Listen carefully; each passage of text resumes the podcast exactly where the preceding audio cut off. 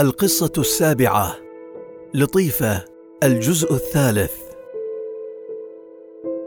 أمي لطيفة بنت حمدان كنت أحبها وكانت تحبني وأزعم مثل أي طفل أنني كنت الأحب إليها.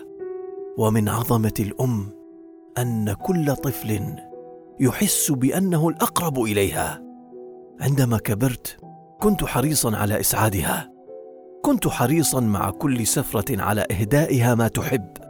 كان فرحها يسعدني وابتسامتها تصنع يومي وحديثها أكثر ما يؤنسني في هذه الحياة.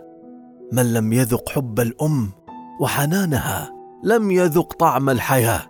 الأم تعبها يؤلمنا وحزنها يكسرنا ومرضها يرهقنا. نخاف عليها من نسمة الهواء. فكيف إذا فقدناها؟ كيف إذا رحلت وتركتنا؟ ألم رهيب وفراغ عظيم وإحساس باليتم وأنت كبير.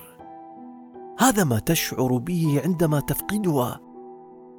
في مايو من عام 1983 فقدت أمي. فقدت حبيبة قلبي. فقدت نظر عيني. وفقد أبي شريكة حياته وسنده وحبه وصديقته ورفيقته وحبيبته بعد أكثر من أربعين عاما معها. فقد أبي أمي التي كانت ترفض أن يعد فطوره أحد غيرها. كان يتفقد المشاريع بعد الفجر ثم يعود ليفطر مع أمي ويحدثها. من سيعد فطوره؟ من سيحدثه بعدها؟ كان أبي قد استعاد صحته وعافيته للتو بعد مرض ألم به فجاءت هذه الصدمة لتعصف به من جديد وهو القوي الراسخ الوقور الجبل الذي لم يكن يتزعزع أمامنا عصف به فقد لطيفه فلم تعد حياته كما كانت. كنت خائفا جدا على والدي عند رحيلها. لم نكن نتركه دقيقة واحدة خوفا عليه أثناء تلك الصدمة التي تلقتها دبي. وتلقاها شعب دبي الذين أحبوا بصدق أم دبي. الشيخة لطيفة بنت حمدان كانت تعالج مريضهم وتداوي صغيرهم وتواسي فقيرهم وتسمع لنسائهم وتشاركهم أفراحهم وأتراحهم. كنت أراها عندما تشرف على إعداد الطعام. تأبى إلا أن تشارك الجيران والأقارب والضيوف طعامنا. من مثل أمي؟ من مثل لطيفة؟ ما زلت أذكرها وهي تبحث عني ليلا إذا تأخرت لتجدني أغط في نومي عند خيلي في الاسطبل.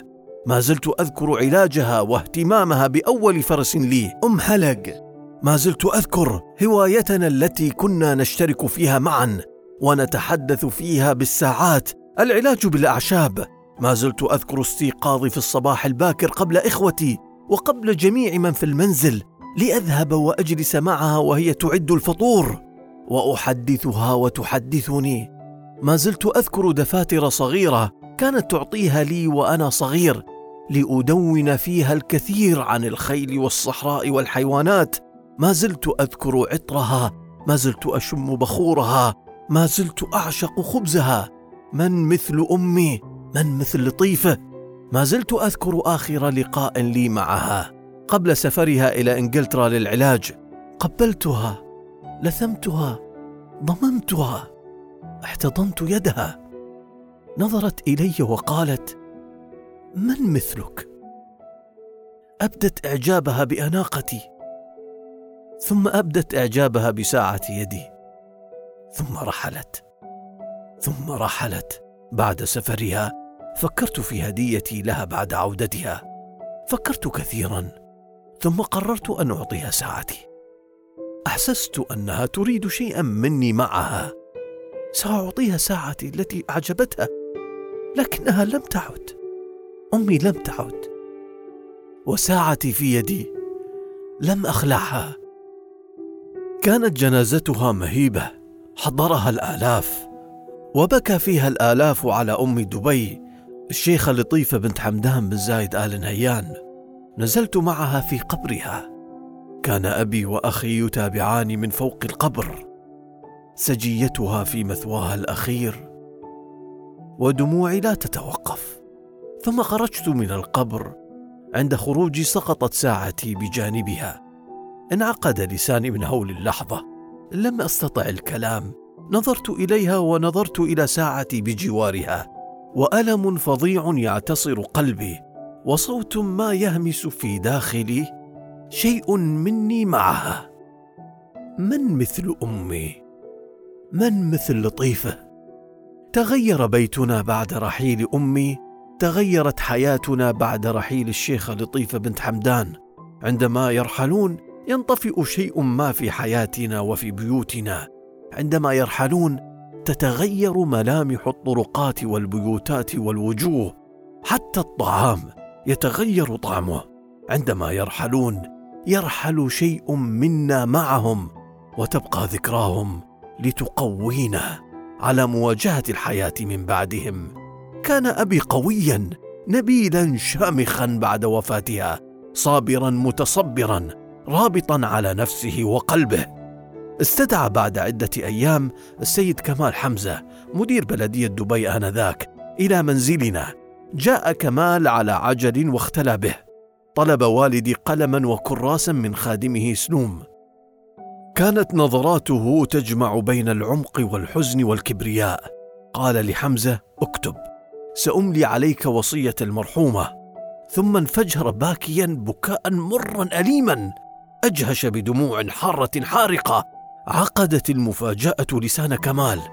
كان أبي أمام الناس الفارس القوي العنيد القائد المحاور المناور المهندس الذي صنع دبي. بنى وأقام نهضة وقاد مشاريع ونال إعجاب العالم. لم يكن أحد يتوقع هذه اللحظة أن ينهار هذا الجبل الشامخ. لم يتصور أحد كل هذا الألم الذي بداخله. أعطوه كوب ماء وذكروه بالله حتى هدأ ثم طلب منهم أن يكتبوا الوصية وما ان بدأ حتى انفجر ثانية بالبكاء بحرقة أكبر وهو يردد وصية المرحومة وصية المرحومة وصية المرحومة. من مثل أمي؟